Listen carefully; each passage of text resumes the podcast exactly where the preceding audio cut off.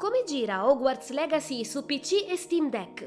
Abbiamo provato il gioco di Avalanche su varie configurazioni per cercare di raggiungere il miglior risultato possibile. Partiamo dalla portatile di Valve. In generale, al momento, salvo future patch correttive, su Steam Deck non è possibile giocare in maniera davvero gratificante, neanche impostando il preset qualità su basso. Solo attivando l'FSR, ossia AMD Fidelity FX Super Resolution oppure FSR2, si può raggiungere un grado di soddisfazione accettabile, puntando ai 30 fps non stabili con grossi cali, soprattutto nelle aree più ricche di fonti luminose e di texture a risoluzione più elevata. Per ottenere il meglio dalla portatile si può settare l'FSR di AMD su opzione Performance, con un vistoso impatto sull'immagine e un deterioramento tale da rendere offuscata l'intera visuale a causa della bassissima risoluzione di rendering.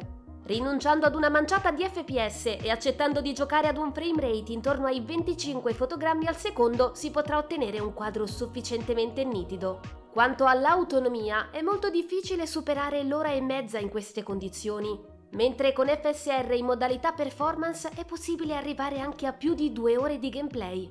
Il modo migliore per godersi Hogwarts Legacy sul dispositivo di Valve forse è quello di impostare la trasmissione in streaming dal proprio PC, ammesso di averne uno sufficientemente prestante, in attesa di un suo purtroppo improbabile approdo su GeForce Now o servizi simili.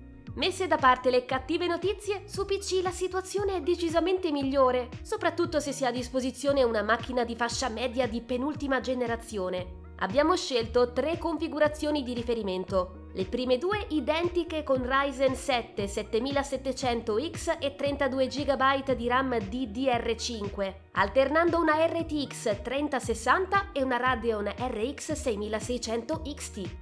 La terza macchina invece è una MSI Titan GT77. Per farla breve si tratta di un laptop di ultima generazione dotato di un processore Intel Core i9 13950HX e di una RTX 4090 Mobility di Nvidia.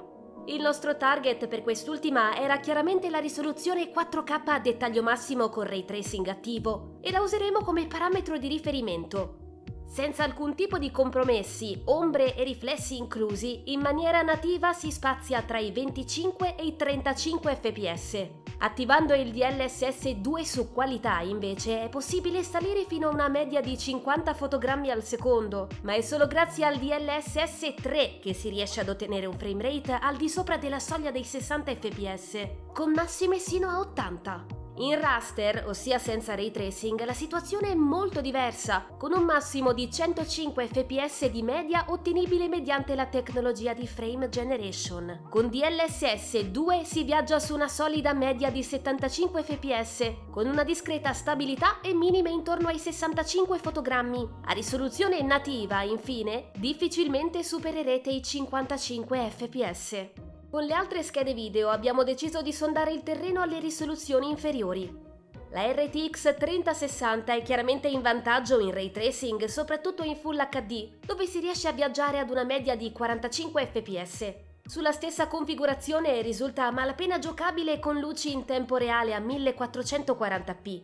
Con le medesime condizioni, sulla Radeon RX 6600 XT non è possibile portare a termine una partita soddisfacente. Diverso il discorso anche in questo caso a 1080p, dove si possono bloccare i 30 fps in maniera stabile.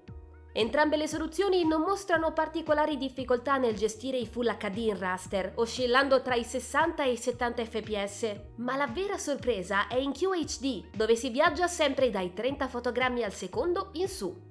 Il gioco non è esente da difetti anche nei caricamenti in-game, con frequenti pop-in di texture, se non di interi elementi del mondo di gioco, soprattutto quando si percorrono grandi distanze. I problemi più importanti si manifestano attivando l'illuminazione in tempo reale, dove soprattutto con AMD abbiamo riscontrato massicci artefatti visivi. Anche usando le schede Nvidia il gioco non è certo privo di difetti in tal senso, ma molto più ridotti in frequenza e dimensioni. Volendo valutare in condizioni ottimali l'implementazione del ray tracing e del suo costo sulle performance, riteniamo forse ingiustificato il suo peso in rapporto all'impatto visivo, in attesa di eventuali fix e successive ottimizzazioni. In termini di usabilità si poteva trovare una soluzione migliore per mascherare il caricamento degli shader ad ogni avvio. Inoltre la necessità di riavviare il gioco cambiando preset di qualità ci riporta indietro di qualche anno. Passando a tutt'altro campo, occorre dare merito alla software house americana di aver creato un mondo di gioco vivo, interessante e che riesce a toccare le corde giuste negli appassionati, complice un comparto artistico particolarmente ispirato, soprattutto rispetto al piano tecnico leggermente più in affanno.